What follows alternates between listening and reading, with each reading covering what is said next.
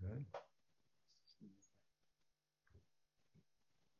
So we'll have some time to ask questions as we go forward, but it's my turn.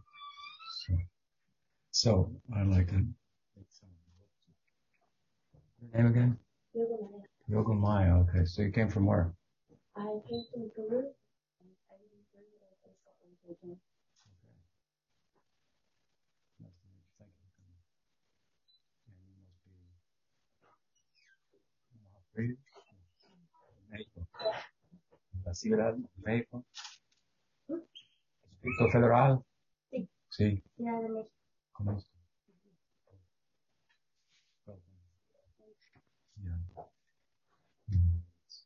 Okay, much. All right. Yes. Yeah. Matilda. Okay, so you came from Sweden. The phone call.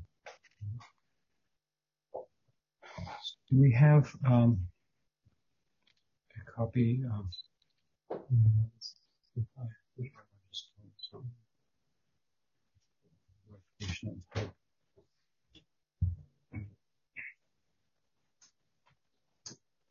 Today we're gathered to discuss the uh, occasion of commemorate the passing of Bhaktisiddhanta Saraswati Thakur from where we're fortunate to uh, myself to be in touch with him through two of his uh, very prominent disciples, um, Vishnupadesi Bhaktivedanta Swami Prabhupada, as you know, carried out his Thakur's ambition for a worldwide campaign disseminating the benediction of Chaitanya Mahaprabhu. And Pujapad Bhakti Sridhar Goswami Maharaj, who uh, very close to Bhaktisiddhanta Saraswati Thakur, and in that regard,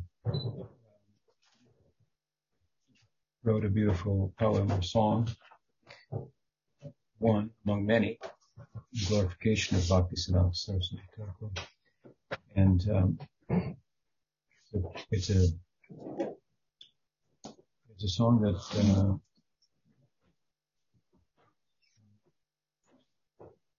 Swami Prabhupada one time asked that it be sung in all of his temples every day. Um, for different reasons that didn't happen. Um, nothing of any consequence, but um, it is nonetheless sung in, in, in most of the uh, institutions that flowed from Bhaktisiddhanta Saraswati Thakur through his uh, immediate disciples. And um, it's uh,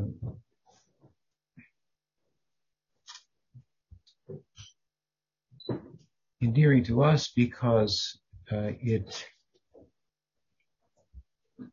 illustrates how or to what extent it was considered or agreed upon by the disciples of Bhaktisiddhanta Saraswati Thakur that Pujapad Sridhar was able to capture him in, in poetry. Hmm? So, uh, again, they institute singing it in, in all of their their temples, and in some of the temples, in some holy places, some uh, verses from the poem have been engraved in stone and, uh, placed in a um, such a way that visitors will take take notice.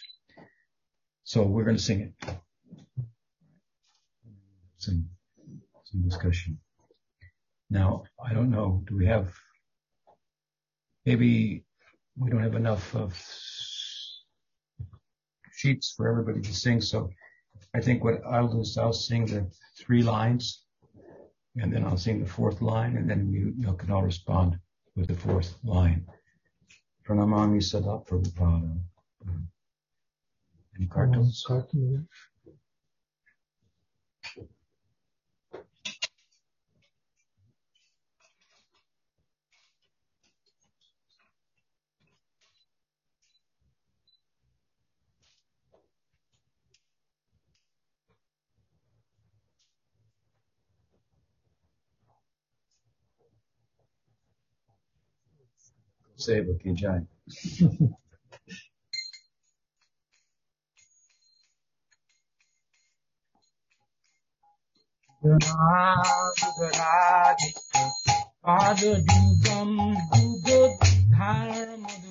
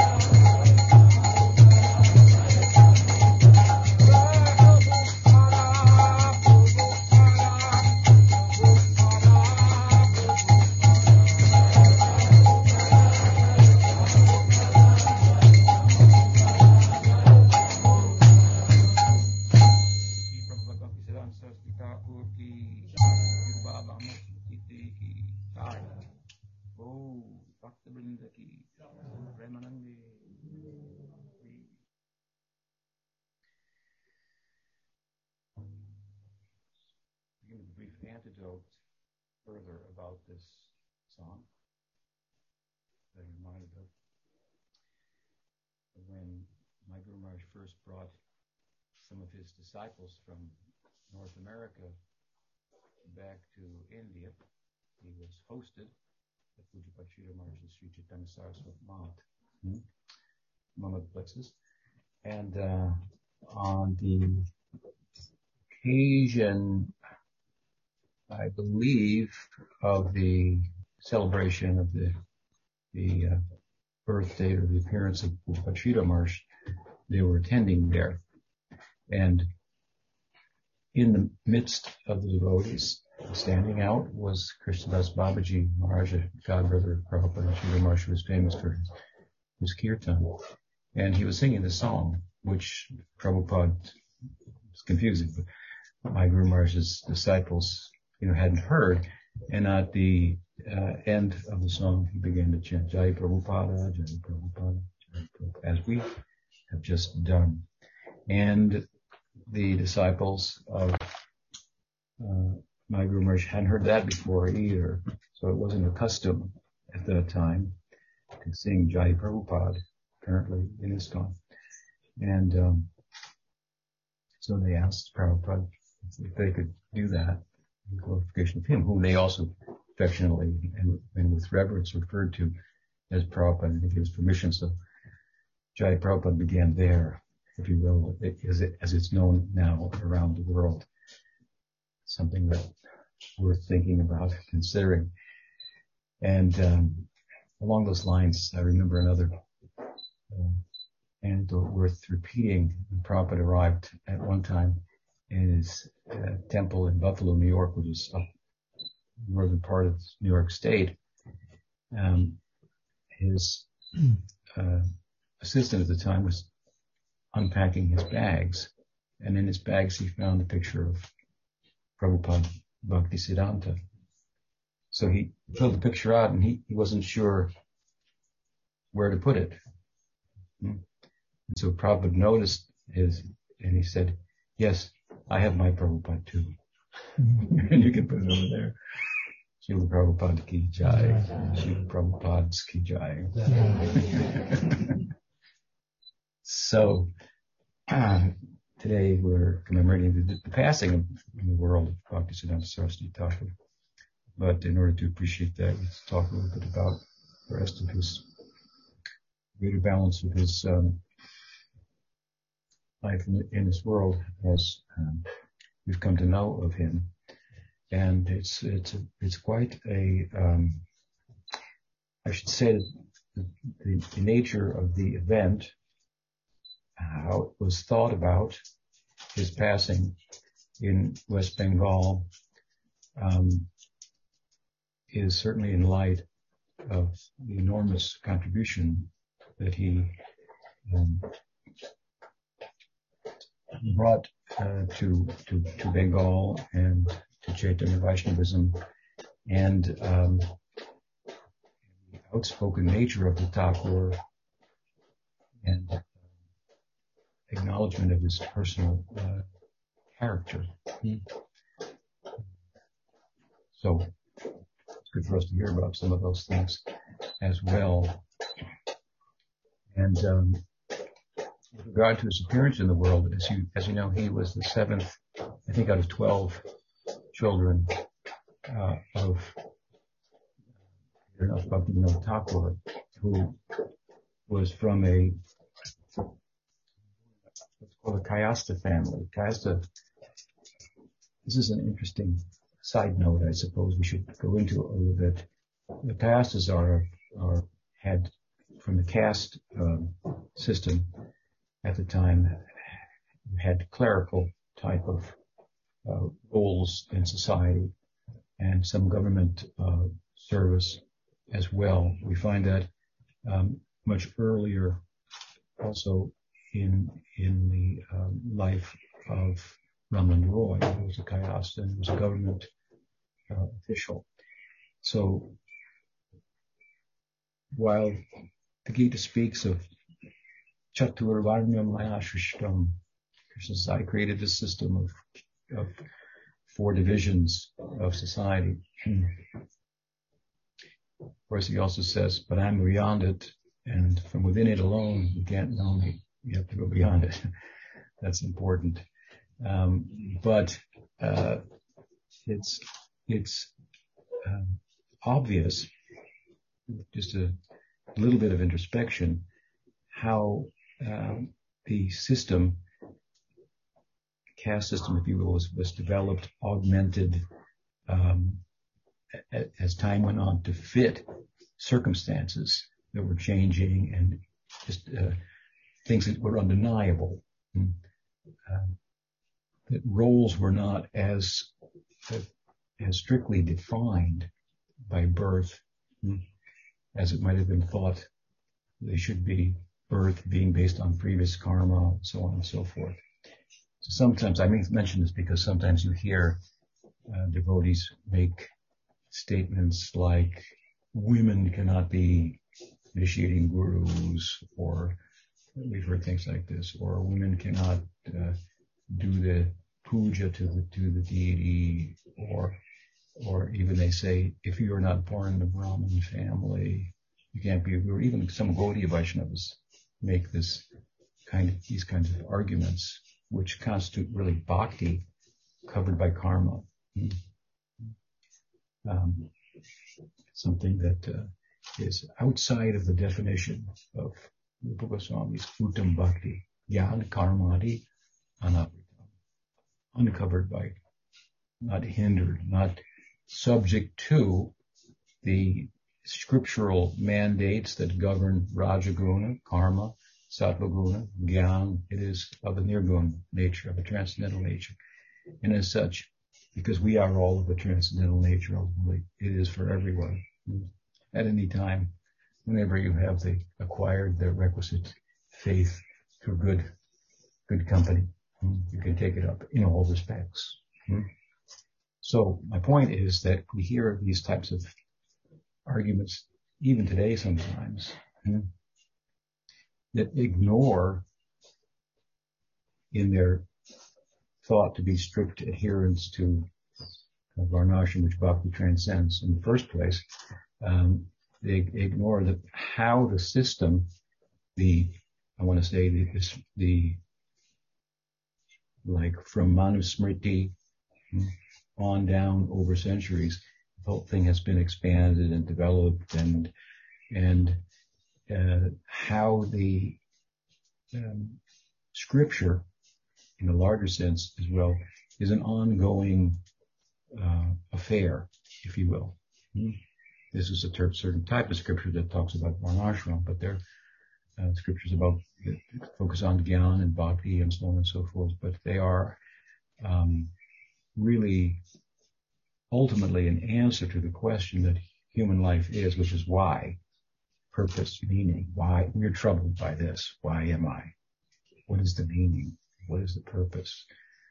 Other less complex forms of life are not troubled by this. And the answer to this question, of course, cannot come from nature, hmm, which doesn't have a why question. Consciousness is qualitative, so it's asking a qualitative question, and it can't get an answer from something that only deals with quantitative values. Hmm. So to answer the why question, we have to turn within from where it comes and find that that which we are constituted of that's, that's of a meaningful nature has a source and that source is answers the question that arises, if you will, in human life that humans are. Why? so it answers. That is what scripture is about my Guru Maharaj once gave the example that, oh, the scriptures are like the law books. Hmm? So if you go to court and you say, Your Honor, I think and I really feel and I hope that you'll find my client innocent. And the other attorney says, well, I think because based on the law, it said this at this time and this year, this was decided and that, and so on and so forth, I believe he should be found guilty. Well, the latter will prevail having cited the law. So I have to admit, when I first heard that, we thought, well, it's all there in the book. You just turned to 100, page 108 and you'll find the answer to any, any, any questions. Great system. But if you play the analogy out, of course, laws are being determined all the time as new crimes are committed, if you will, um, or new questions about legality arise. You can say to kill is is a crime, but what if you kill in these circumstances accidentally? So, so then new laws have to be made, drawn upon, drawing upon the the, the, um, the legal canon to begin with. Hmm? So my point only is that this revelation, even in the form of scripture, is an ongoing affair in terms, at least in terms of commentary and if not uh, new texts altogether and so forth. And and and this also um, is an interesting point to raise in relation to the argument that the problem with religion is that it's it has this fixed set of answers, whereas science is is a, is an open inquiry, and if new information comes, we change. Of course, that doesn't always happen because scientific insights or facts are turned over to uh, the, to to be, be applied in the real world, and economy results out of that, and way of life, and so on. And so, if facts come that contradict that, there's a tendency not to give them that much room, to, to not to consider them perhaps as fully as they should. To, to shift the paradigm as uh, may take uh, may take decades. Hmm, if not more. But that said, um, my point is that properly understood, theology is that exercise within religion that is um, uh, speaking and explaining the essential teachings according to in an ongoing way hmm, as new new light arises. After all, the world is always changing. It's never the same even for a second.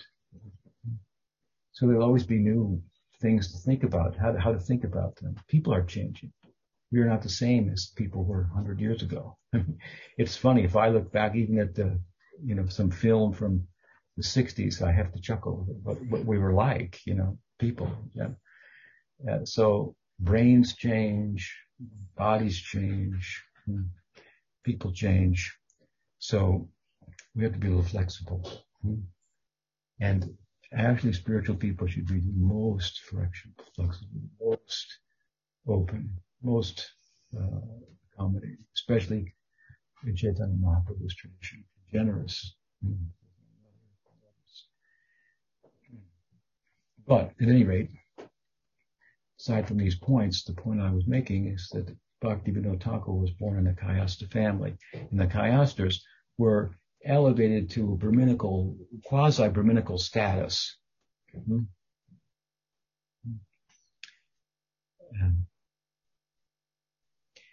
And, so Bhaktisiddhanta Saraswati Thakur was his uh, seventh uh, uh, child, and and there was a anecdote that uh, it's worth relating with regard to this son in particular. Hmm? Bhaktivinoda at the time was living in, in Jagannath Puri, and uh, he was a, a magistrate uh, working in the British um, court systems, and he had a dream in which Jagannath Swami of the, of the, the main deity of the Jagannath temple appeared to him in a dream and said, you know, I've brought you here not just to do legal work, but to teach the, spread the teachings of Chaitanya Mahaprabhu. And so Bhaktivinoda replied to Jagannath in the dream that, but I'm very old now, what can I do? Maybe you can please send me someone who who will be able to help me in this. And so Jagannath Swami said to him, for that you pray to uh, Goddess Bimala. Goddess Bimala is the principal uh, Shakti uh, Tattva deity within the Jagannath temple. Now Jagannath is a very, um, well, he's a flexible person. he, he, he accommodates all kinds of worship. Buddhist, tantric Buddhists worship Jagannath. They have a certain idea of who he is. Hmm? Uh, Shaivites worship Jagannath. They have a certain idea of who he is. He is Jagannath, after all. Nath means Lord and Jagat means the world, so he's, he's for everybody. And he accommodates all types of religious conceptions. When Prataparudra Maharaj, who was the king, the Raj, at the time of Chaitanya Mahaprabhu, witnessed Chaitanya Mahaprabhu coming from Nadia, from Navadvip to Jagannath Puri to celebrate the Rath Yatra along with his associates. It's about a 10 hour train ride, overnight train ride. So they're walking and doing Sankirtan along the way. And from the rooftop of the temple uh, stood the Raj with a couple of associates and they saw the Chaitanya Mahaprabhu. They didn't, actually Chaitanya Mahaprabhu was in Puri at the time, but his associates from Bengal were coming to, on the pretext of celebrating Rath Yatra, to meet with Chaitanya Mahaprabhu. And he marveled at their persona. What did he say? Chaitanya Rishishti Prem Sankirtan. Actually, he asked his, uh, uh, who was it? Um, Gopinath Acharya, what kind of religion is this? And he had seen all kinds of religion. He's the Raj, Jagannath Puri, all kinds of people, they said, come and worship Jagannath with different conceptions of who he is. Even, even at the time and now today, the Advaitins, uh, who have a, a whole different philosophical perspective than ours, they're in charge of the temple. They're the pujaris there. They, they uh, run the temple. So, very accommodating, Jagannath Swamis. But, but the Raj had never seen anything like this.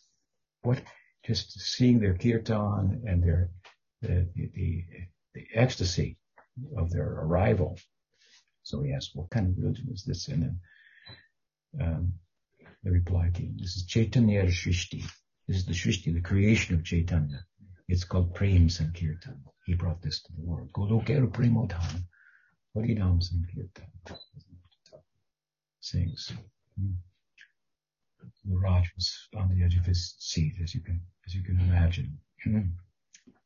And as it turns out, if we look through all the different religious conceptions of Jagannath, you won't find one sweeter than that which was uh, envisioned of the Chaitanya Mahaprabhu.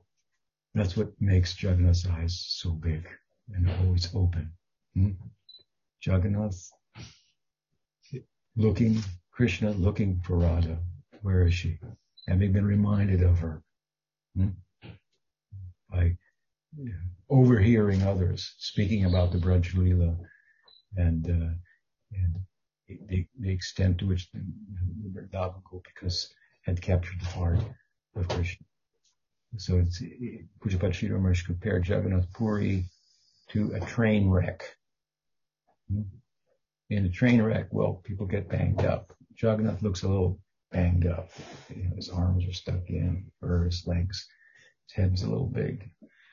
Uh, but what he meant by that was this a train wreck of two conceptions, the Vrindavan conception and the Dwarka conception. The latter being one of more Aishvarya, means understanding that the, the, the, godhood of the Godhead of Krishna, the divinity of Krishna, and the Vrindavan conception, where they don't think of him as God and thus can associate with him more intimately. These two crashing together.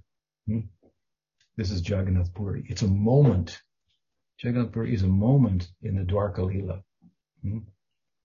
When Krishna in Dwarka is remembering the Braj Leela and Radha's love. Not that he doesn't remember it all the time, but something has been said to bring it to the surface so that it cannot be contained and it over, overflows and overtakes him and so forth. So Chaitanya Mahaprabhu saw Jagannath playing the flute, wearing a peacock feather. He's not dressed like that, but that's how he saw him. Hmm and wonderful leelas, of course, that are centered around the Rath Yatra primarily took place during the time of Chaitanya Mahaprabhu. But Bhaktivinoda Thakur was living there in in Jagannathpur at the time, and he prayed as per the dream to Bimala, uh, who I said is the primary goddess of the temple. She has a, her own, you know, it's a big temple complex. It's it's huge. There are 54 kitchens. Hmm? A lot of cooking going on there. Uh, Jagannath has a big appetite. But anything that's offered him, the famous Jagannath Prasad, which people will take all over the world in a bag and distribute it to distant places and so on and so forth. It's famous for this. That prasadam is not considered Mahaprasadam after Jagannath eats it. Only after from there it's given to Bimala and she takes it. Then it's Mahaprasad. So she has a very prominent role. And depending on the religious conception that you have, then she will be thought of accordingly. Hmm. So we have the Vaishnava conception Chaitanya Mahaprabhu's conception. So we see her as a manifestation of the internal potency of Krishna. Hmm? Who, as it came to pass, we find uh, Bhaktisiddhanta Saraswati was uh, under the influence of and in a very prominent sense. Hmm? And we'll come come to that. But this is uh, an interesting uh, anecdote, as I say, with regard to the, just prior to the birth, something about the birth of Bhaktisiddhanta Saraswati how it came about. And of course, it said that he was born with this umbilical cord wrapped around his head, like the Brahmins, some of whom didn't like him because he was a Kayastha, uh, uh, wrapped around his, his neck like like like they wear it. That is a later controversy that came. We'll hopefully get to in our description of some of his um, exploits. Born there, and uh, shortly after his birth, uh, the Rath Yatra took place, and it's said that the Rath Yatra cart got stuck right there at the house. It was a rented house that Bhaktivinoda Thakur was living in, stuck and wouldn't move. And, uh, the garland of Jagannath fell off and they took and gave it to the child and then the cart went on. So these are nice stories that, uh, that, uh, inspire us as followers of Bhaktisiddhanta Saraswati Thakur. But, um, sometimes of course, things get exaggerated over time and uh, you can't verify everything to what extent it's true and so on and so forth. But you see the personal character and the contribution of Bhaktisiddhanta Saraswati Thakur, and it fits well with such things. Hmm? They, they, say, of course, as time goes on, they'll say, well, you know, the, the miracles of Chaitanya Mahaprabhu, people must have thought like that because they weren't educated. Maybe he was an epileptic. That's why he was falling into, into a trance. Uh, they thought it was a trance. But of course, as I say, epilepsy is not contagious. But Chaitanya Mahaprabhu's prem was contagious. If he looked at you, he would become mad with the prem. but with regard to the campaign of Bhaktisiddhanta Saraswati Thakur, historical figure. I mean, Chaitanya Mahaprabhu was a historical figure too, but it's 500 years ago. Now we have a historical figure in the modern time in Bhakti Vinod, Bhaktisiddhanta Saraswati Thakur, A.C. Bhaktivedanta Swami Thakur. And we see in all of their lives extraordinary miracles. The miracle of my Guru Maharaj, his, his campaign, uh, at, at, the behest of Bhaktisiddhanta Saraswati Thakur it, it's plain as day, right? If you look at it, it's, it's just a miraculous story. So miracles do happen. uh, so the stories like this cannot always be verified in all respects. We take them seriously, given the the character and the, the actual documented activities of, stuff, and the result, which in a very prominent sense is ourselves. How could we deny his greatness and his contribution? We're here today because of the vision of Bhakti Vinod Thakur hmm, that Bhakti Siddhanta Saraswati Thakur came to give shape to and that my Guru then took at, at, the order of Bhakti Siddhanta as he thought of it. It was a suggestion, actually.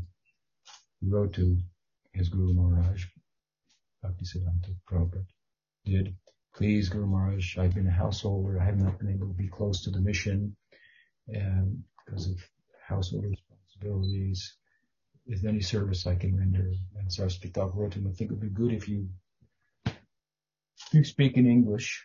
Hmm? And, uh, right, I think he said, speak in English. Hmm? So Prabhupada, uh, my Guru took that as, he ordered me to do this. It was like a suggestion. He ordered me. That was his like Guru Nishta. Mm. He focused on his one order and all his perfection, you could say, uh, arose out of that. Such is the power of Guru Vakya. Hmm? Chitete Kodiyakya. We want to make that our heart one with that, right? And a much good example. Bhaktisiddhanta, he had a little problem because he had two gurus and one told him to do bhajan and another told him to preach. So it's complicated as we go forward at times, but uh, we have, that means we have to use our intelligence to harmonize hmm, apparent contradictions that, that, may arise. This is not for non-thinking people. Spiritual life is not for people who just want somebody to think for them. Tell them what to do. You have to think it's, and you have to, it's important. The guru tells us what to think, but more important, he tells us how to think. He can tell you one good thing to think about, how to think about it. If you do it right, everything will come from that. So Saraswati Thakur was born in Jagannath Puri, and in, and in his early um, years, um, he exhibited a very high uh, moral character, um, and that included a, a very strong religious uh, leaning and interest, and uh, very um, was very intelligent young young boy, and uh, he took to accompanying his father Bhaktivinoda Thakur wherever he went, which involved meeting people like Rabindranath Tagore, who is famous poet, of West Bengal, who won the Nobel Prize um, in the early part of the 20th century. He had a famous dialogue with Einstein, if familiar with Rabindranath Tagore. He came once and recited poetry for Bhaktivinoda Thakur. His, son was there and appreciated. Um, these were poems about Radha and Krishna that he had written. Uh, so people like this, Bhaktisiddhanta Saraswati Thakur was meeting through his father. And people like that were meeting him and they noted, this is a very good son you have a very good character. And, um, and, uh, shortly, uh, within his, studies, um, um, he was seen to have a very uh, very good ability to retain subjects that he had um, uh, witnessed or studied or heard about, almost like a photographic memory. And uh, he was uh, nicknamed, I don't know how they would say it in Bengali, but living encyclopedia. So he was quite a quite a uh, fluent hmm, in the currents of thought at the time. And now I'm not speaking about Chaitanya Vaishnavism per se, although obviously that was his father's religion, hmm? and, uh, and, and, and more, you know, his, his spirituality. But these people, uh, these sadhus, Bhaktivinoda Thakur and Bhaktisiddhanta Saraswati Thakur, even as a young boy, they were very much uh, exposed to the world, unlike sadhus of the time sadhus would be not in touch with the world. You couldn't find Gaudiya sadhus living in Calcutta. You could find them in Navadvip. Hmm? You could find them in Jagannath Puri. You could find them in Vrindavan. But these were all remote areas. Navadvip was such that uh, famous Bengal tiger was up and around. Hmm? So it was a wild place. Hmm? Not like uh, uh, the British capital, Calcutta. Hmm? Um, and Vrindavan also, very rural. Jagannath Puri maybe a little more built up. So, but anyway, these were the holy places. Hmm? And they were, they were away from the world, within the world. Hmm? In Jagannath Puri, the whole economy based around the temple. Hmm? Jagannath has a big appetite. He's a fancy dresser. You need, you need all, everything that you need for the worldliness. Jagannath needs for his, his own life, right? And so everybody's employed, growing things, producing things. It's a very, very safe place, favorable place to, to pursue Gaudiya Vaishnavism and be aloof from the world. During the time of the Vrindavan Goswamis, who were the founders of our Sampradaya, you may know that in Europe there was a revolution going on. Hmm? It was the heliocentric revolution, if you will. Hmm? The idea, I guess it was, was it Copernicus? The Copernican revolution, who, uh, which reached the conclusion that the planets, the primary planets, and many more now that we know about, but they were revolving around the sun and not the earth. This was a sacrilegious uh, perspective from the understanding of the Bible at the time, which is the principal, the principal form of Western revelation. So he was in risk of his head being, uh, well, being beheaded for such blasphemy, if you will. Of course, in time they figured out, well, maybe it's not really against what the Bible says. You looked at it differently and so forth. Um, I bring this up because, as I say, at the time, Vrindavan Goswamis were establishing Gaudiya Vaishnavism in the world. And they, they were either unaware or they ignored this Copernican revolution, but it was not something that was unknown in India. Hmm? And there were traditionalists, if you will, who looked at the Puranas, for example, as their historical and astronomical maps uh, and, and, understanding of what's out there, hmm? of what's out there, who's asking the question. That, that was all in their sacred texts. And while they're subject to different interpretations and so forth, the dominant interpretation did not uh, seem to run counter to the heliocentric. Uh, is heliocentric? You said the geocentric perspective, right?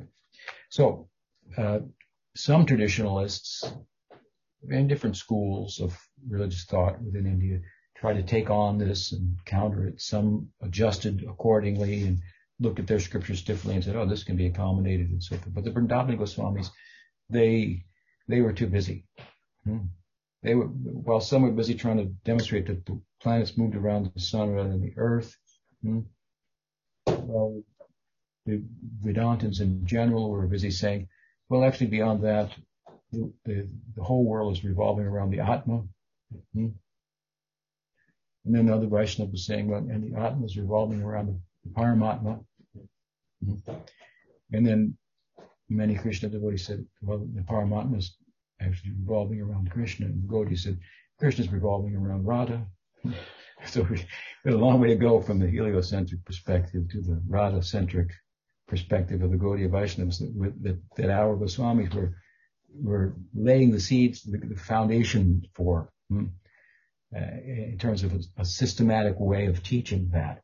So they probably just didn't have time for that. But when it comes to Bhaktivinoda Thakur, hmm, much later, uh, 400 some odd years, uh, three quarter years later, well, the modern world was set up in Calcutta, right? It was the headquarters then of the British in that uh, area, and they were ruling the world, so to speak.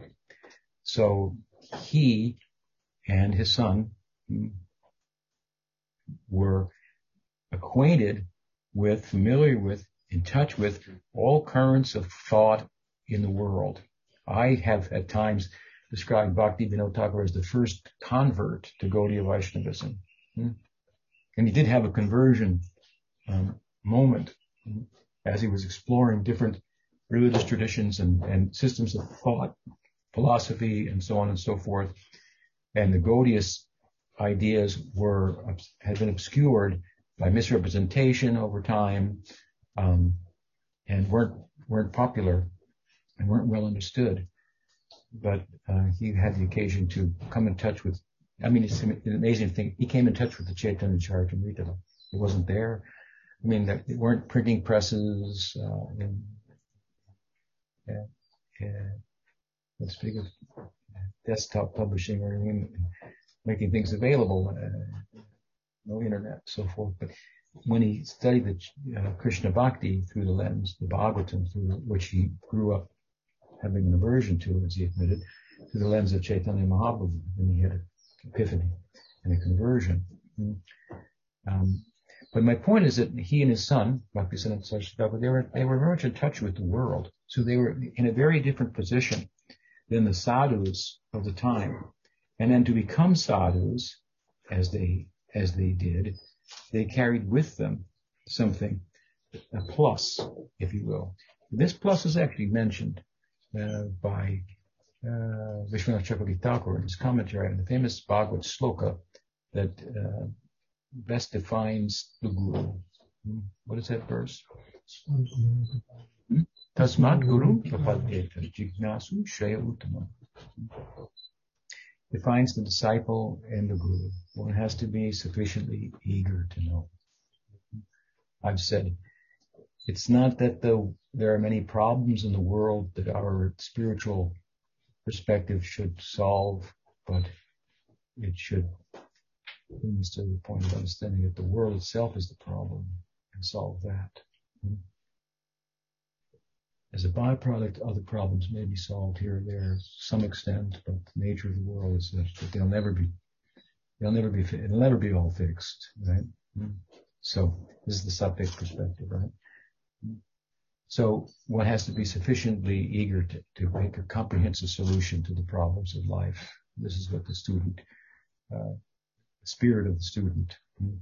And then the guru must be well versed in, in, in the scriptural, uh, canon. And Shabde Pare to Nishnatam. Shabde means this, this current of thought, this, this revelation. That's the answer, as I said earlier, to why that we are.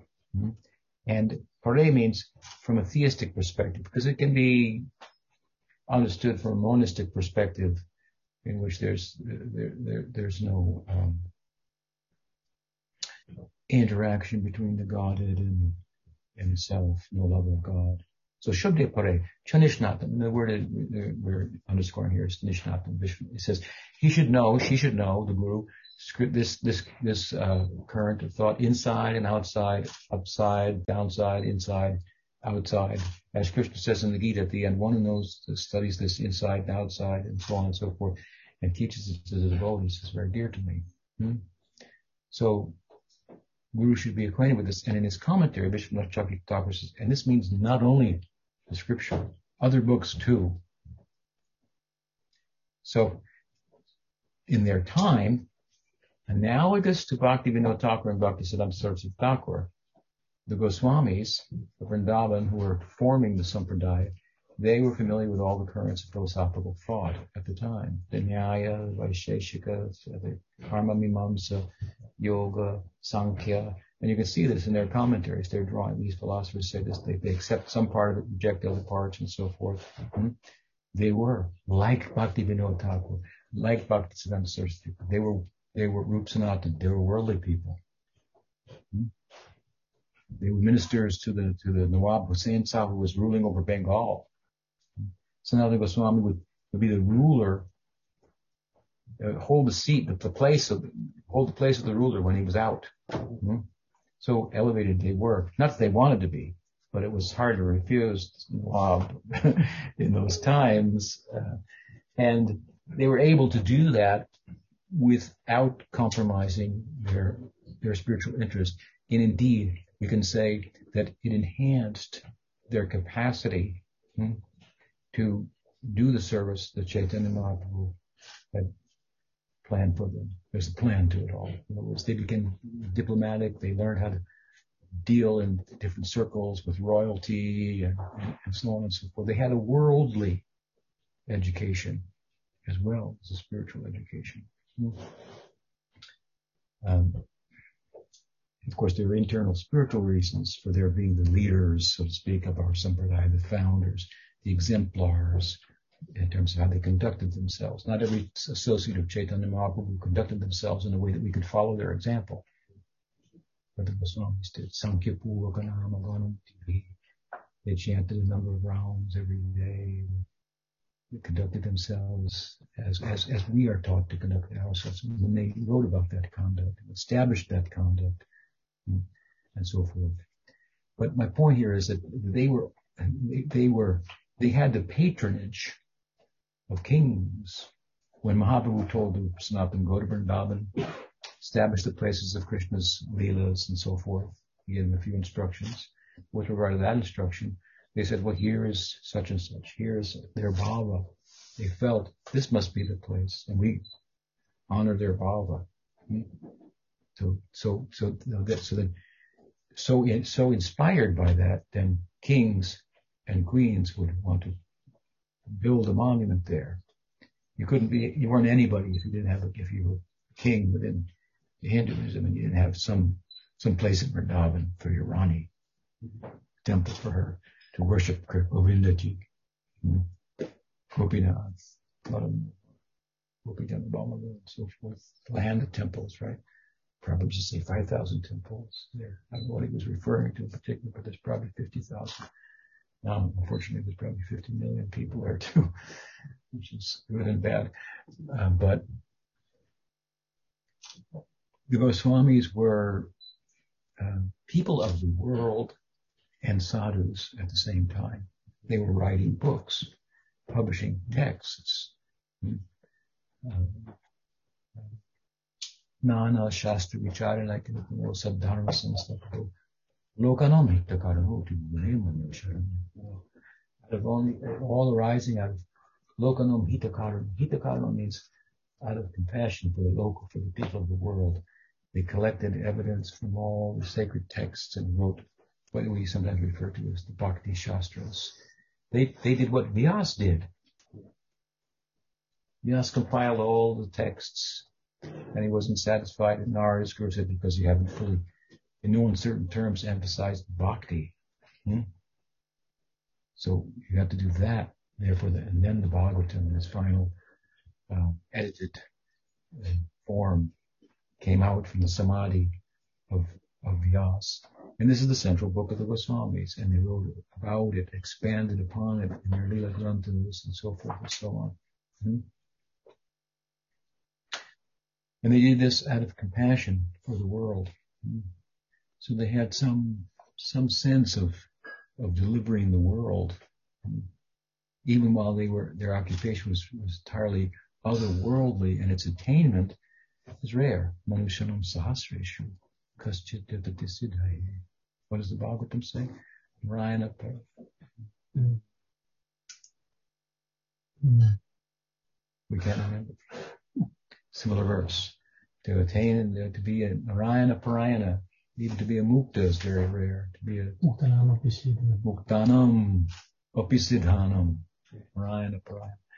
Be a mukta hmm, is is rare to get out, to re- release from samsara. And in the context of that, to be the close Sevite of Narayan, to speak of you know, Krishna Parayana, Radha Parayana. So it's a rare thing. Don't be don't be discouraged. He can't be because you've got a taste for it. It's too too far out to give up, even if it's hard, even if it takes a long time no other, uh, you can try, but nothing else will capture you once you've been captured by this idea, this possibility. Such penetration and insight into the nature of transcendence, the possibilities there. This has never been told before. Who, who knows if it's true? Who cares? What, what, what do you consider truth? What, what other information we have? Hmm? And the people that are giving it, what is their character? Hmm? Why should we not believe them? What is their character? How are they? How how does it move them? It may not move me entirely like that, but it moves them. So that, there's a possibility it will move me, and I need to move. I need to change. And a lot, lot. And this is such a such a friendly way. It's a Lila Harikata of Krishna. It's, there's nothing like this. Here is God in human-like form, human-like. He's completely not human and completely human. He's human-like, right? And the human likeness is such that the descriptions of God in this community hmm, are such that we can bond with Him emotionally. What is it? What is a greater bond than an emotional bond? All our bonds are, you know, that are strong are, are emotional. They will override logical bonds. Hmm? Yes, that's right, but I feel like this. Hmm? And, and so we'll act. Unfortunately, that's not always the best. But we're, we're emotional beings. Hmm? It's hard to imagine that a scientific description of the world that, that relegates emotion to a, to a total illusion and being unreal has any, has any, has any value. Hmm? That, it, that it would be entertained by anyone. Yeah, sick idea, pathetic idea. Hmm. So the point is that when we hear about Krishna conducting himself, the Godhead, in ways that resonate with us because we've had that experience. Yes, I disobeyed my parents too, and they chastised me. Hmm? When we when we hear of his his exploits as a, as as a youth, hmm? yeah, his interaction with his parents, and then in his adolescence with his with his lover, we resonate with. At some point in, in the in the kata, yes, everyone has an epiphany and they bond with him. Yes, he's very charming. I know what that's like. Hmm? I said before with the Jesus of Nazareth, you can bond with, you know, like guilt, something like that. Maybe it's a human emotion also. Oh, and there's a, there's, there's a bonding, but I mean this is full, full. Hmm? This is very extraordinary. Uh, uh, so it's difficult to disconnect, even if you get distracted, right? Hmm? Unfortunately, by, by sadhus like Bhaktisiddhanta Saraswati Thakur, there's a wide circulation of this. And, you know, out, out and about in the world, it should, it should increase. Hmm? And that was a, a kind of the desire of Bhakti Vinod, compassion for the world, being in touch with it. I'm saying it corresponds with the time of the Goswamis. As deeply as they were concerned with the other world, without compassion, there's no rasa. And rasa leaves, retires compassion in a sense, and it retires the world for you, ultimately. Compassion, well, there's no compassion in, in, in Golok for Krishna except pathos of Vatsalya Rasa for Krishna. There's, no, there's nobody to be compassionate to. Everybody's perfect. so, but for this world, hmm, to be perfect in this world is to have compassion for everyone. Universal compassion. I saw a fellow once, uh, not a favorite philosopher of mine, um, who was a naturalist, and I forget his name now. I see his face in my mind's eye, but um, he was, someone was talking to him about meditation. Said, you know, I said, what's the value of this? I mean, what, what do you, what do you get out? And to my mind came universal compassion. Is it worth anything? Does it have any value? And we have examples. Some people like that. Hmm? They actually feel like that. Panchakalpatarubhyascha kripasamdhascha. Patitanam pavanebhyo. Paraduki kripambudhi. They have no suffering for themselves except what? The suffering of others. Hmm? So, the Dham is in a great place to be, but you can be aloof from the world. Hmm? And by contrast, Bhaktivinoda Thakur was right in the middle of the world. He was in the center of the orbit of the British um, uh, colonization, right, of, of, of India.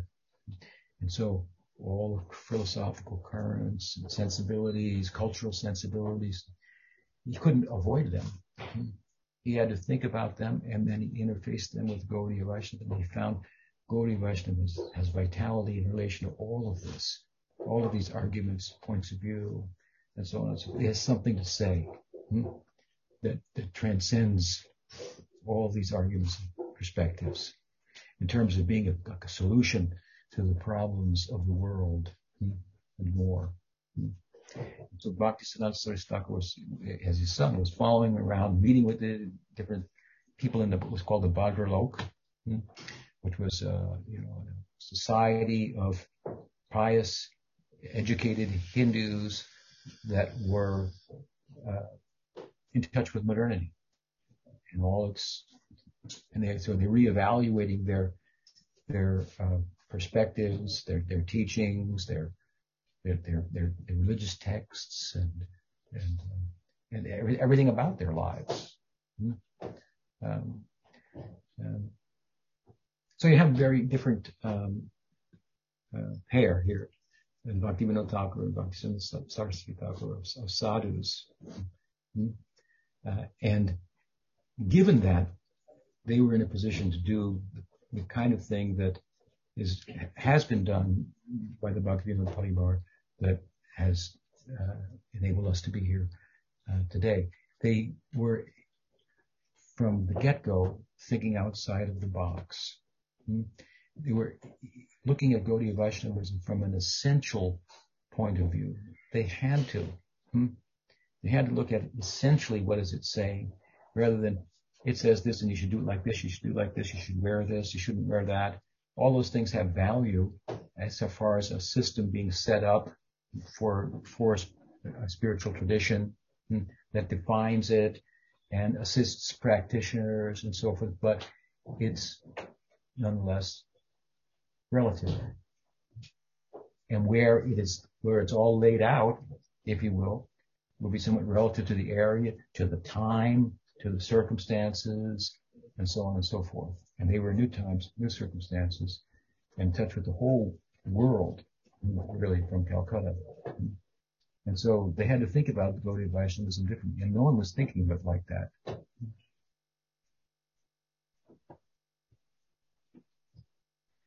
And so when they did, when Bhakti Siddhanta Saraswati Thakur, who was, who was living encyclopedia, as thought of as a young boy, he became interested in astrology.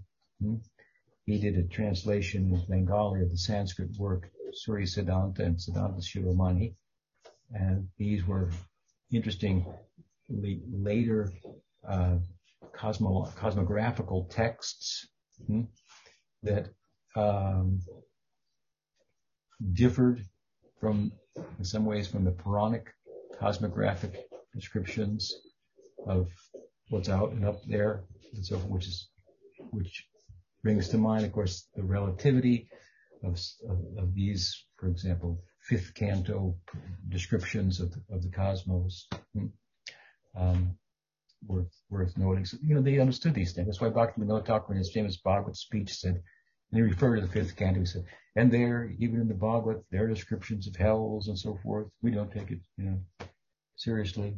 It means that there is a system in the world of reward and punishment. He, so he, he's looking essentially what's being said here. Built into the system of the world, when it, when when the Atma interacts with the world, their world when it takes from the world, the world wants something back. Hmm? And sometimes the rewards are good because the, the, the, move was less exploitive than another, and sometimes the opposite. Hmm? There's some kind of a system, punishment, reward.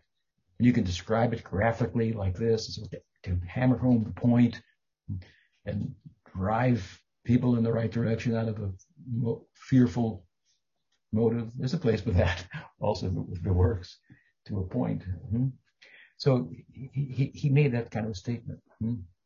So I'm really trying to make a point of how they were thinking differently about Gaudiya Vaishnavism, given the circumstance, given the circumstances they were in, which we, we would think have been arranged as a background to that.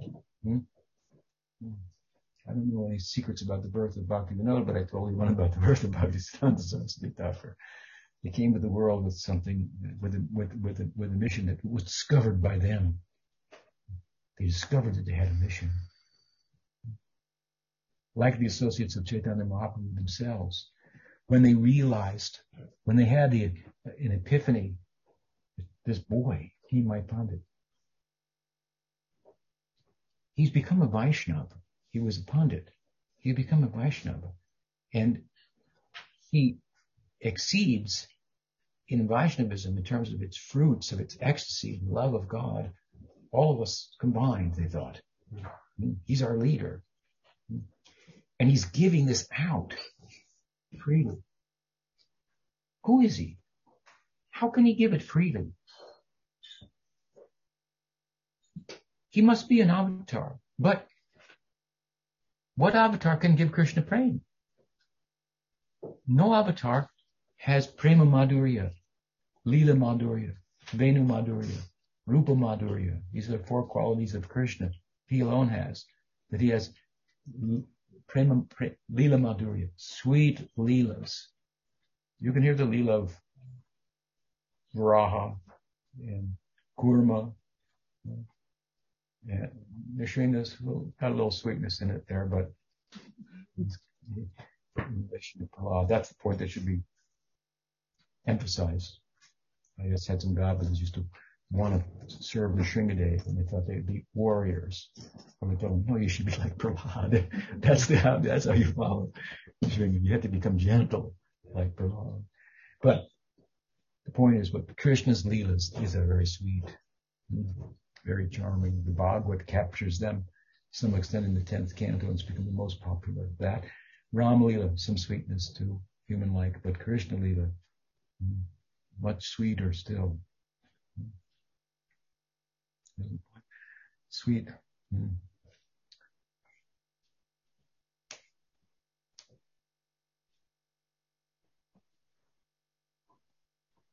So anyway, Bhakti Siddhanta Saraswati Thakur,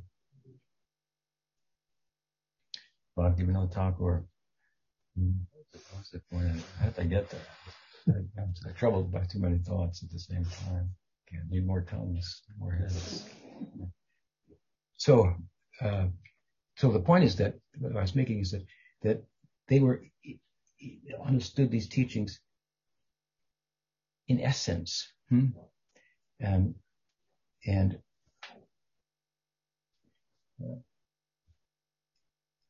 and interfaced with them in light of their worldly exposure as well. And so they were from the get-go out of the box thinking about Gaudiya Vaishnavism, how how to and, and, how to they were compelled to how to present it to the world, hmm? how to reply to the to the modern perspective in ways that other sadhus weren't they, they just weren't confronted like this. They they they, they, the dom. They uh, so this was a setup. If I, if I, may, they were special.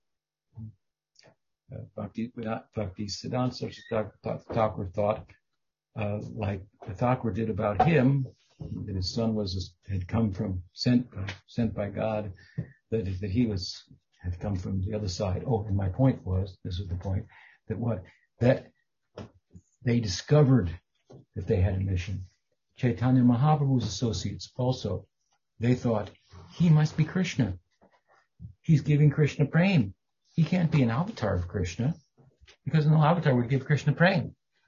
Hmm? They don't have prema madhurya. They don't have sweet leelas like this. He's giving this. So then they thought, must be Krishna. Am I crazy? He's Krishna himself? And then they thought, wait a minute, if he's Krishna, where are Krishna's associates? Because Krishna's never alone. And then they realize themselves. we are in another leva. Hmm? And then it would close. And then we have then it would close again. Hmm? Don't think the Gaur Leela is not exciting.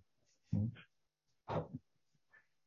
So, so back, so Bhakti Vinod Thakur, in Bhaktisiddhanta, Saraswati Thakur, in a similar way, they discovered that they had a mission. Hmm? They were placed where they were for a purpose. Hmm? And they used their worldly familiarity and acquaintance and so forth, and their acquaintance with Gaudiya Vaishnavas to draw from Gaudiya Vaishnava it, it, its, its essence and present that in any number of ways that would be more palatable to the to other peoples, regions of the world, dispositions, and so on and so forth. So they were very they were very flexible. Hmm? And in doing that, thinking outside of the box, they were thought to be outside of the box by many traditional Gaudiya Vaishnavas who couldn't recognize their own tradition hmm, in, a, in a new in a new form, so to speak. This is fairly common that in a religious tradition, a saint, a mystic, who really goes to the core of what it's about, hmm, appears on the scene, and the practitioners want to crucify him.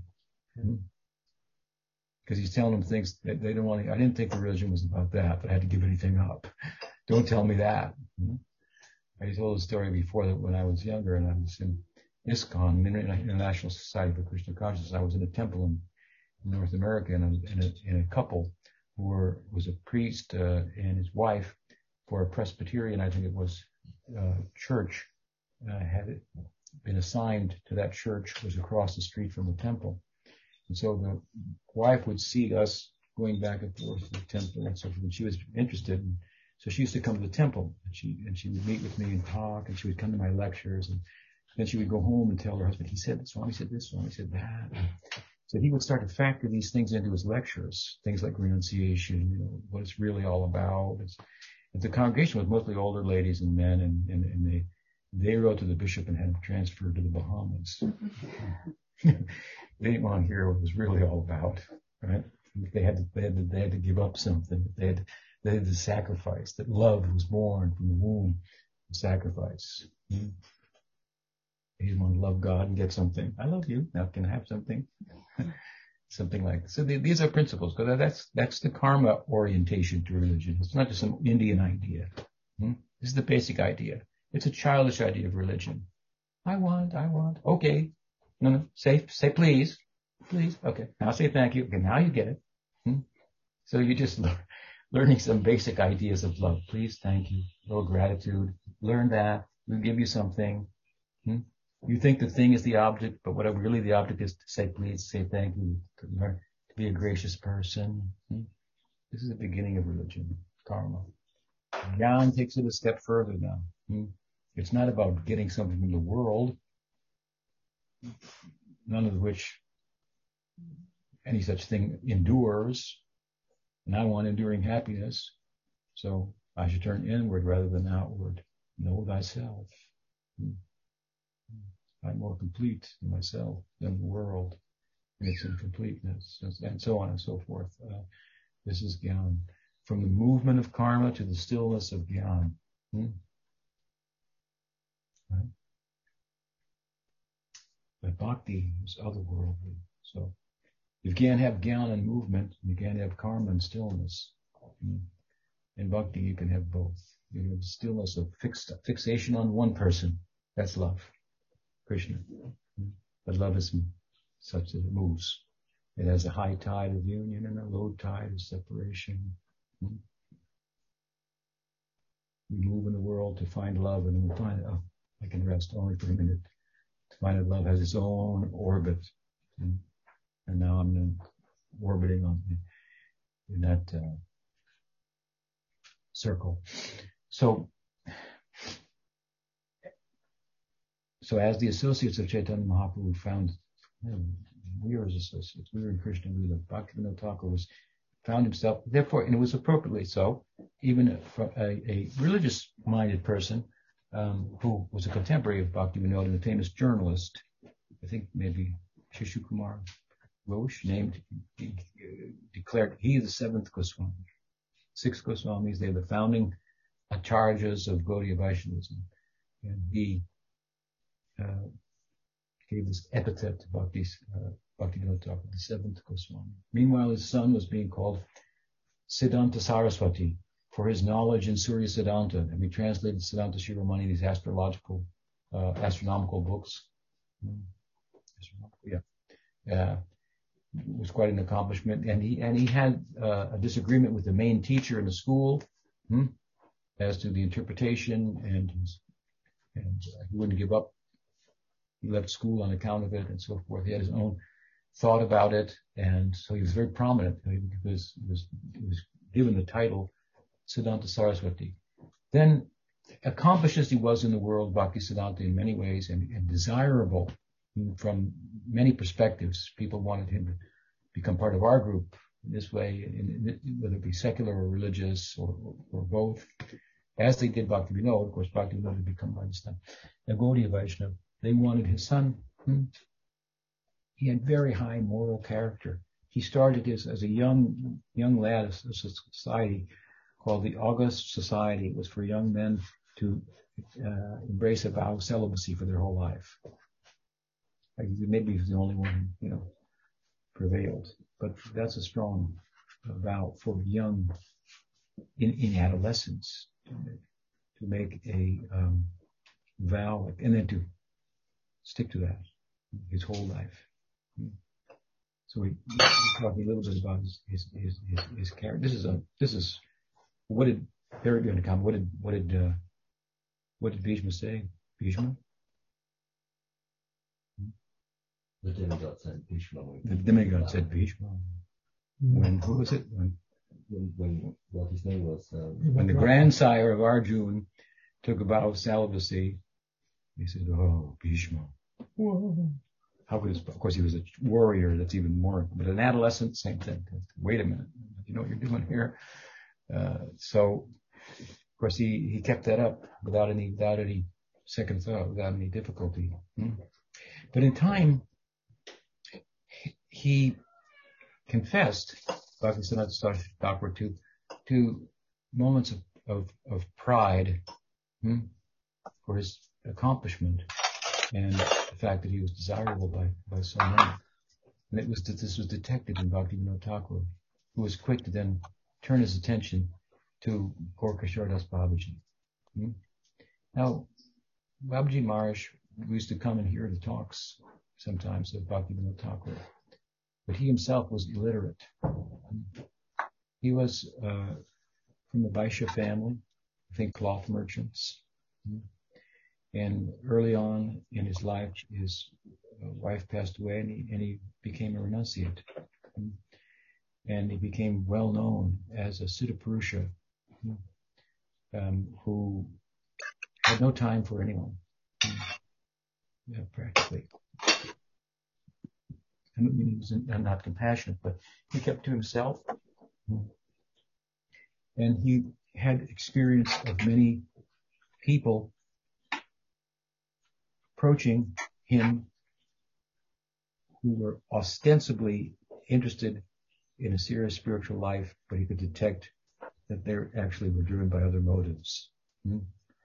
So he was kept himself rather aloof, but he would come sometimes to the talks of Bhaktivinoda Thakur and Bhagavatam, and it was to him that Bhakti Bhaktivinoda turned the attention of Bhakti Bhaktisiddhanta Saraswati Thakur, suggested you should take Vaishnava Diksha from him. He had already received a Japamala from Bhakti from Bhaktivinoda Thakur, hmm? and and the blessing to chant the, the Mahamantra, which he did. He kept those beads his whole his whole life. But Bhakti Bhaktivinoda wanted to take Diksha, receive the Krishna mantra, not the not the Maha mantra, the Nam mantra, the Diksha mantra from Bhakti from Bhakti from Gaur Kishoredas Babaji. So, you know, he he he he took up the advice of um, Bhaktivinoda and very quickly he was very perceptive. He, he could understand, oh, my worldly um, accomplishments, abilities, my intelligence, uh, my good moral character, and all of these things, they're like counterfeit currency compared to what this illiterate person holds within his heart and what directs his movements. And I must make connection with him if I if I really want to attain the, the uh, what's what's worth attaining in this life. And so he made an effort to become a disciple of Kishore Babaji. Hmm. And he was successful. And of course, par for the course, Gaura Kishore Das Babaji initiated him in an unorthodox way. Unorthodox means that at the time, the prominent Diksha gurus in Gaudiya Vaishnavism were the caste Goswamis. Hmm, This is an interesting group. Um, the original disciples of the six Goswamis were largely all householders. And it seems that at a certain point, they decided to change their, their surname to Goswami. Hmm? So I can uh, surmise, hmm? which is a ch- kind of charming. Hmm? They were disciples of, like say, Jiva Goswami. So to household, uh, householder couple, they changed their surname from Patel, you know, to, to Goswami. Hmm? And then they, they passed it on like that. But of course, the title Goswami at the same time carries with it some, uh, the meaning. It's a honorific, right? Someone has controlled their human, humanness. Uh, the, the, the, animalness of us, if you will. Um, and uh, as such, it pertains to to to a, a, a renunciate. But anyway, the idea of calling naming themselves Goswamis has some charm to it. But it, in time, it um, it lost its charm, let's say, and um, and in many circles, not in all, but in many circles, the caste Goswamis were giving initiation and they weren't giving much siksha and they didn't have much instruction to give. And, and uh, from the uh, description of the times coming through our parivar, it seems like mantras are being sold and it was a li- way of having a livelihood and so on and so forth. In fact, Bhaktisiddhanta once made a diorama where he was criticizing the Brahmins who were performing religion just to feed their bellies. And he made a diorama of a Brahmin holding the shalagram, which is a sacred stone, using it as a nutcracker. Hmm?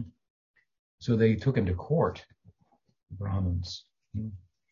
And there was a debate in the court, and finally they, the Brahmin said, well, your Gaudiyas do this too. He said, all right, we'll keep the diorama, diorama but we'll put tilak on. Gaudiya tilak. How's that?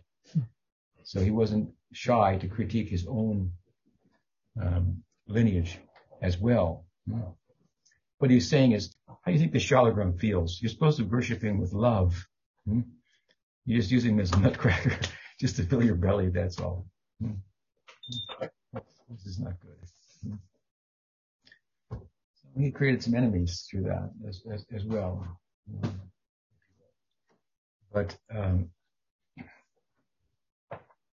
but at the time, there was a system, predominantly a system for initiation, where this would be done, this would be done, this would be done, this would be done. You would have a letter. I initiated this person. These are the this is the succession. Any number of things were part of the system, and you will wear this particular tilak because you're in this particular line. Not bad things. It was, it's it's a it's a kind of a thing that uh, well we need to organize this. Um, and give it some shape, some form, that people can take advantage of it and so forth. Whereas a, a, a, recluse and mystic who's kind of half off the map of the world uh, may not be preoccupied with such details. The essence of the initiation is what? Yes, you have my blessing. Part the mantra.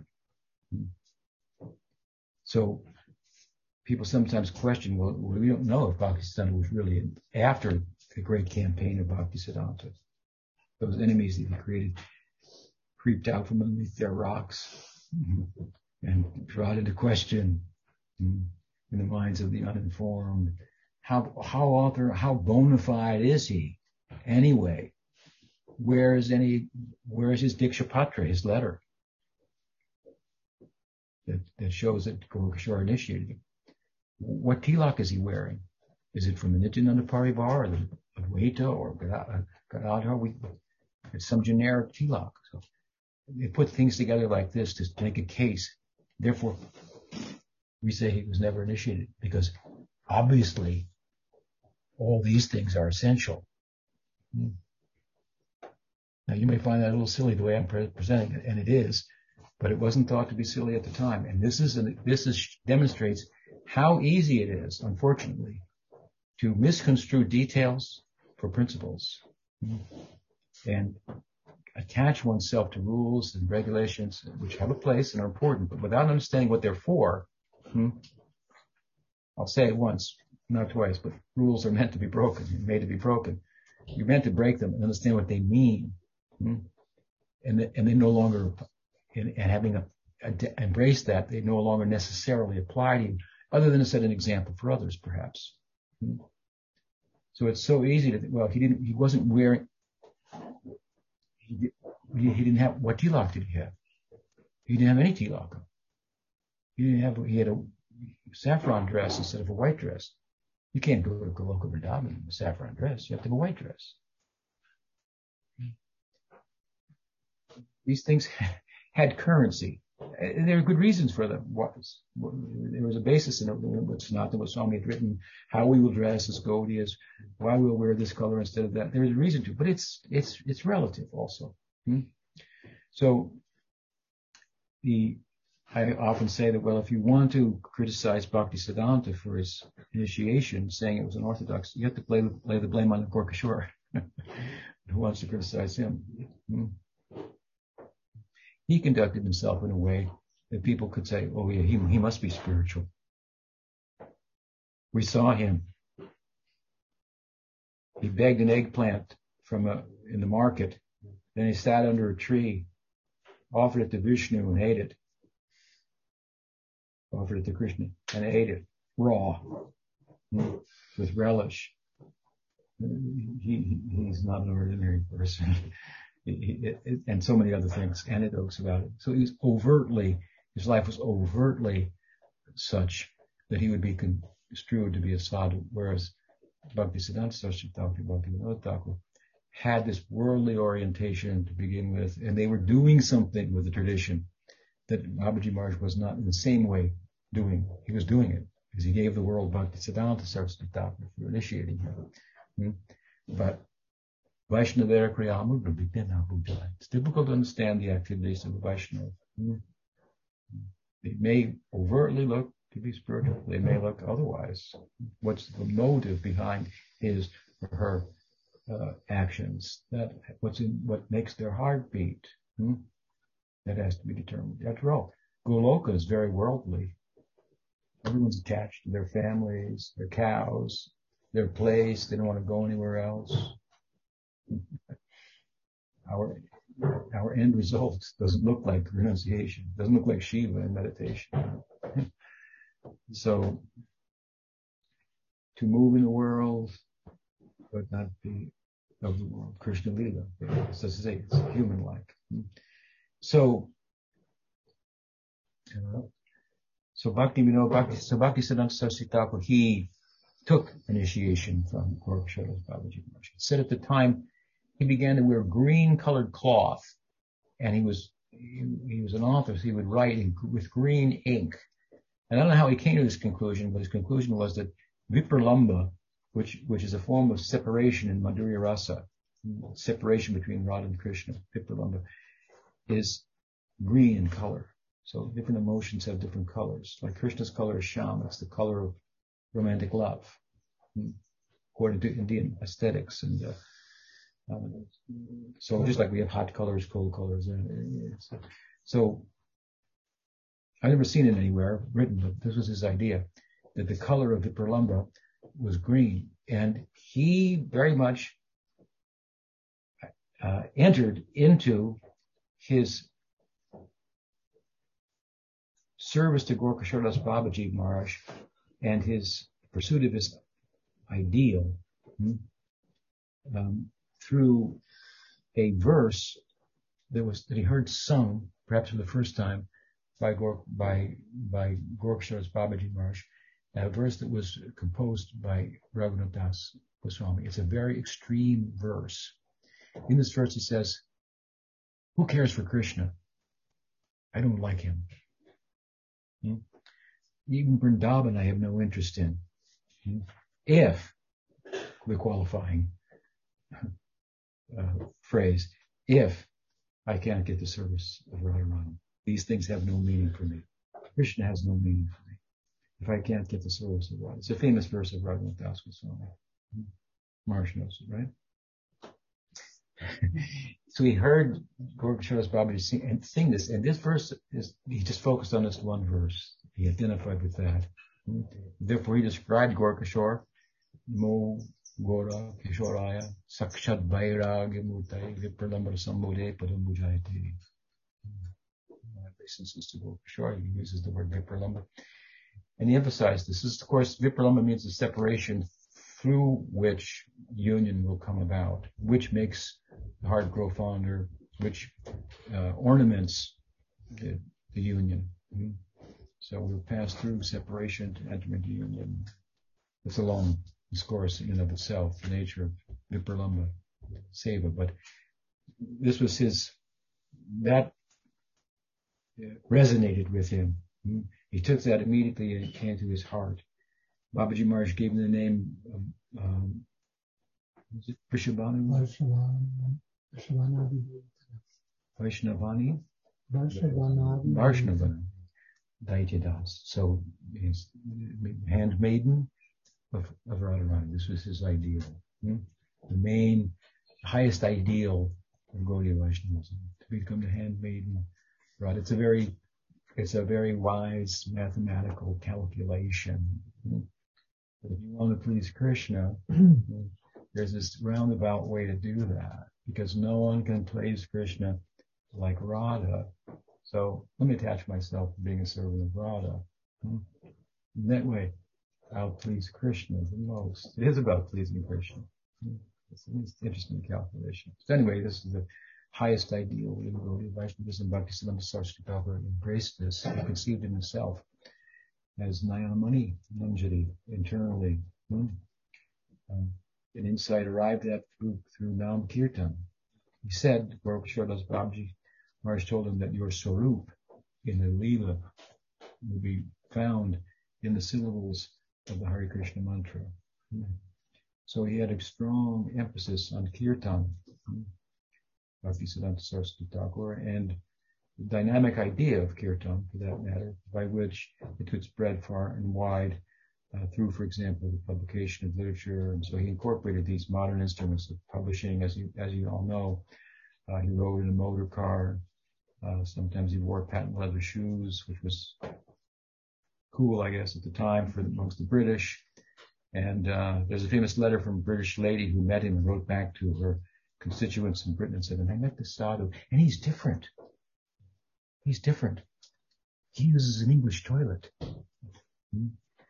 She didn't say it, but she meant, and he wears patent leather shoes. This is one worth listening to. So these were things, these were devices, this is ways in which he sought to, to integrate with other cultures hmm, in, ways that, would not impede, uh, obscure his bhakti, but facilitate its its dissemination. Hmm? And his ideas about this were very, very uh, radical. Hmm? At one time, for example, he said, I was prepared to invite uh, British, German, other European dignitaries for a religious discussion in Mayapur, at the birthplace of Chaitanya Mahaprabhu.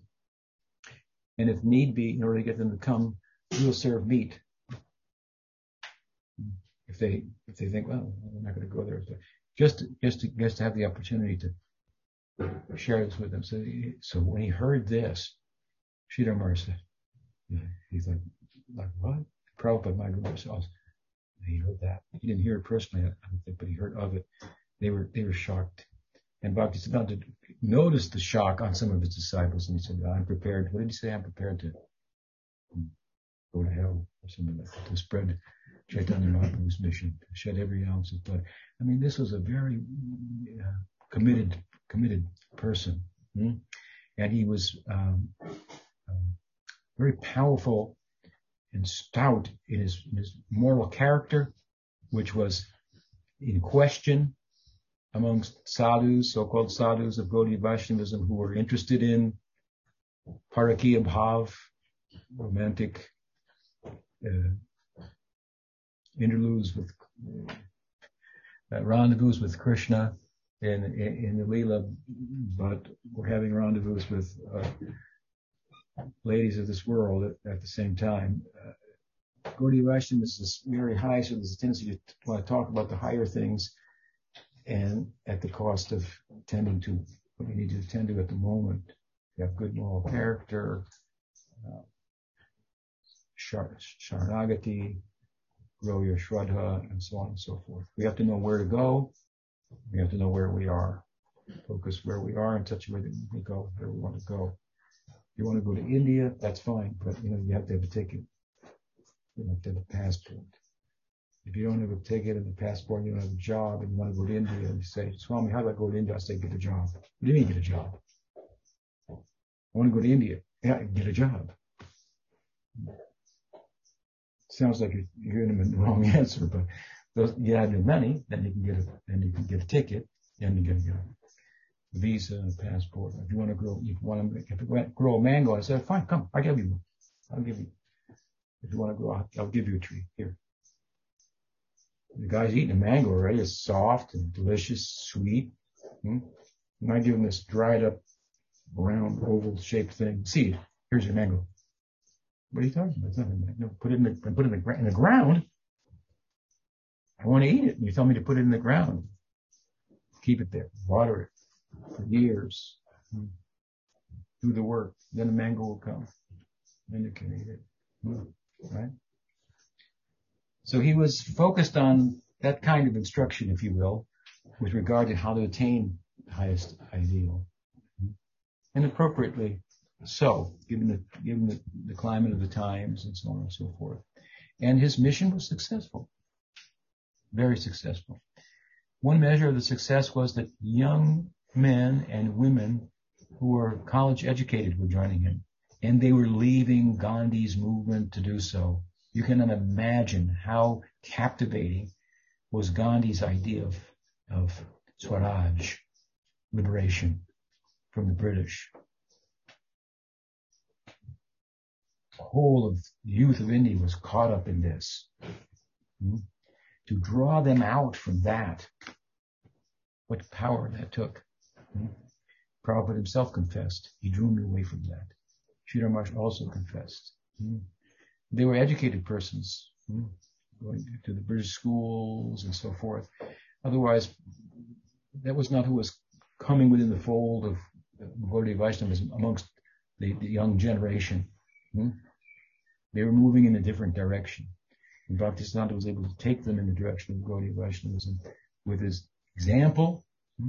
And the way he spoke about Gaudiya Vaishnavism, the way he uh, applied the essence, the way he was, if you will, out of the box, and the way he uh, exposed his representation, the way he had no tolerance for um, uh, hypocrisy, which was uh, which was a fair amount within the Gaudiya uh, community.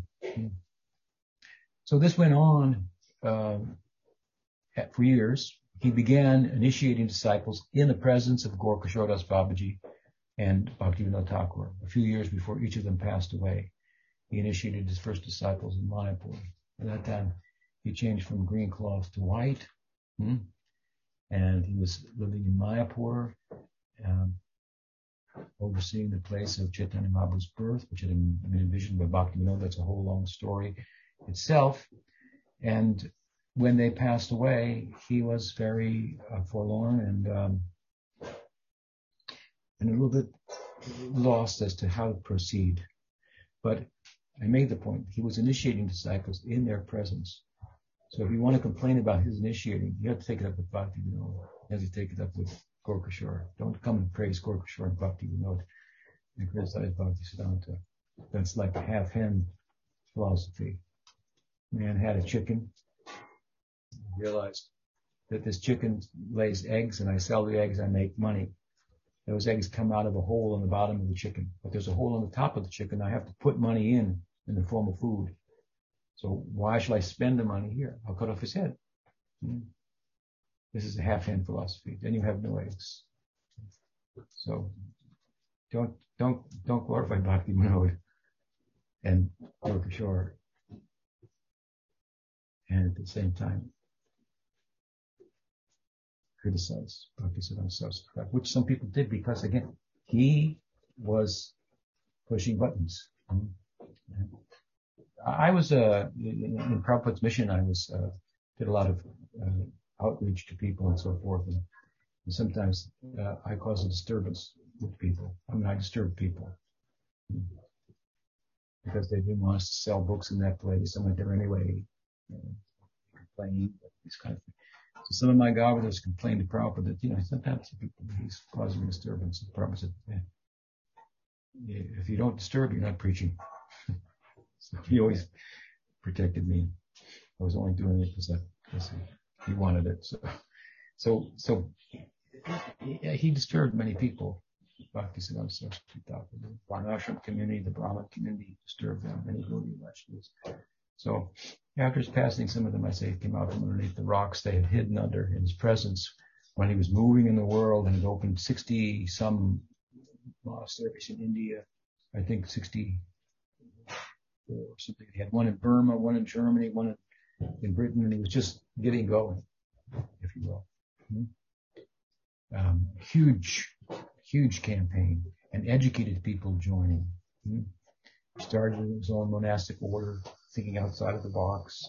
Um, he took sannyas, changed the color of his cloth. He took sannyas from a picture of Gaur Kishoredas Babaji. You say, well, what kind, what's that? How can he take sannyas from a picture? You know, this guy's unbonafide. Hmm? Let me tell you something about that. You don't have to ask anybody to renounce the world. you don't need permission to renounce the world. You've already been ordered to do so. Hmm? You've already been told that's what you should do. You don't need anybody's permission to renounce the world. You look at the person of Bhaktisiddhanta. He was already a sannyasi in terms of what are the qualities of such a person. What is the character of the person? What's required of, uh, he was a celibate from through his whole uh, adolescence and childhood. Hmm? By this time, he was probably in his thirties. Hmm? He, he, he, he, he didn't even need to, but he officially sat before the picture of, of Gaur Kishoredas and, and drew his, his, his blessings for that. And then he created his own sannyas mantra and gave it to his own sannyas disciples and created a monastic order of Gaudiya Vaishnavism for like like the British had uh, missionaries going here and there. He thought we'll send our missionaries out to their to their land and so forth. And we'll dress them like this because in India the white cloth meant most everybody wears white cloth. But the saffron will stand out, so like wearing a uniform. So these were the kind of some of the out of the box type of things that he he did, if you will, which were questionable from the community, but which spawned large community today that we that we know, the national community of, of Gaudiya Vaishnavism. Um, uh, and so we come to the end, and and Ananda's passing. I think he left the world in Puri. Oh, it was in Calcutta. Mm-hmm. They took him from. Okay, he became ill in Puri. They took him to Calcutta and um, uh, at the, just prior to his passing, he asked that the, the prayer of Narottam, glorifying Rupa Manjari, which was the uh, ideal that he followed in, in the Leela, be sung. He asked Pujapad Sridhar Maharaj to sing that song. Hmm. And uh, I believe it was at midnight. He left the world. Puri Goswami Maharaj, said the clock stopped everywhere. We believe it. Clocks all stopped. Morning, 5 a.m. What? 5. Oh, 5 a.m. they stopped. Yes. Okay, maybe at midnight they sang a song. So, so it stopped. And, and then, of course, they had to take him from Calcutta to Mayapur. And this is uh, this is a very touching scene because they took him by the train, and word spread throughout West Bengal. That the great he was called Siddhanta Saraswati, and Bhakti Vinod said once he became initiated by Bhakti by Gaur Kishore, he said your title, besides the name that's been given to you by Bhakti, by Gaur Kishore, should be Bhakti Siddhanta Saraswati. So that became his sannyas name, Bhakti Siddhanta Saraswati. So word began to ripple through Bengal like wildfire. Bhakti Siddhanta Saraswati Thakur was the, the leader of the Gaudiya Math. Whether they liked him, common people I'm talking about, householders, not some religious person who had opened a temple to fill his belly and had a complaint, but general people. Whether they followed him or not, they knew this person is a serious person. This person is, is a sadhu of a different caliber and character altogether. Hmm. And he's left the world, and they all came, one train station after another, after another, the stops. People in throngs came to pay respect to the great Bhakti Siddhanta Saraswati, and they didn't even know what he had done. Hmm. That he would have grandchildren, great grandchildren, all they would come had for, as I was able to do, and, fulfill the prophecy of Bhaktivinoda Thakur, which said, there will come a time when people from America and Britain and other places will all come from all over the world in Mayapur and chant Jai Sachinandan, Jai Sachinandan, Jai Sachinandan. I was, I was there for that. Hmm. And the Bengali household would come out on the street and a lady would make sweets and make an offering to the Sankirtan as we came down the streets. Offer to the kirtan, lay down. Husband standing, hands folded, and we proceeded down one street, which became known as Bhakti Siddhanta Marg, the road of Bhakti Siddhanta. Hmm. Chanting Jai Sachinandan, Jai Sachinandan, Jai from world, from America, Latin America, all over the world. And, and this was occurring after his passing. The people didn't even know what he had done at that time was enough to bring everybody with hand, man, woman, and child out of their home. We are reminded of Sanatana Goswami. When Sanatana Goswami left the world, he was called Munda Baba because he always shaved his head, kept his head shaved. So when Munda Baba left the world, he used to travel throughout the Braj, and people would come, villagers would come, children would come and hold his hand. Hmm, And they would ask him even worldly advice, and ask him to weigh in on disputes that they were having with neighbors, and so whatever he said. Hmm? He was the father of everybody in Vrindavan. Hmm? When he passed from the world, every man, woman, and child shaved their head in Braj. Hmm? In honor of Bhakti Siddhanta. What did Jiva Goswami say in the Sandarbhas? Sandarbha after Sandarbha after Sandarbha after Sandarbha. And I pay my respects to Rupa and Sanatana were famous in Mathura. Not just anywhere, but as devotees in the place, the Mathura Mandal in Vrindavan, they were famous as devotees. These are the kind of devotees we follow. And Bhakti Siddhanta Marg is the way into Mayapur. And it came to pass in due course that the road from Delhi, the branch off into Vrindavan, became named Bhakti Vedanta Marg to Marg Maharaj. The way to Vrindavan hmm, is through the Bhakti Vinod Parivar. Hmm. You're all fortunate members of this or, or well-wishers, friends of this lineage. Is very glorious. You should never think otherwise. Hmm? Bhaktisiddhanta Saraswati Thakur Prabhupada ki jai, Baba Muhammad Subhatiti ki jai, Sri Sri Gaur Nityananda ki jai, Sri Panchatattva ki jai, Sri Sri Radha Govinda ki jai, Radha Mohan ki jai, Radha Gopinath ki jai, Sri Sri Daji Gopal ki jai, Gaur Bhakta Brinda ki jai, Gaur Premanande, Panchakalpatarubhyasta Kripasindev, Patitanam Bhavane आनंद कोटि वैष्णव वृंद की जाए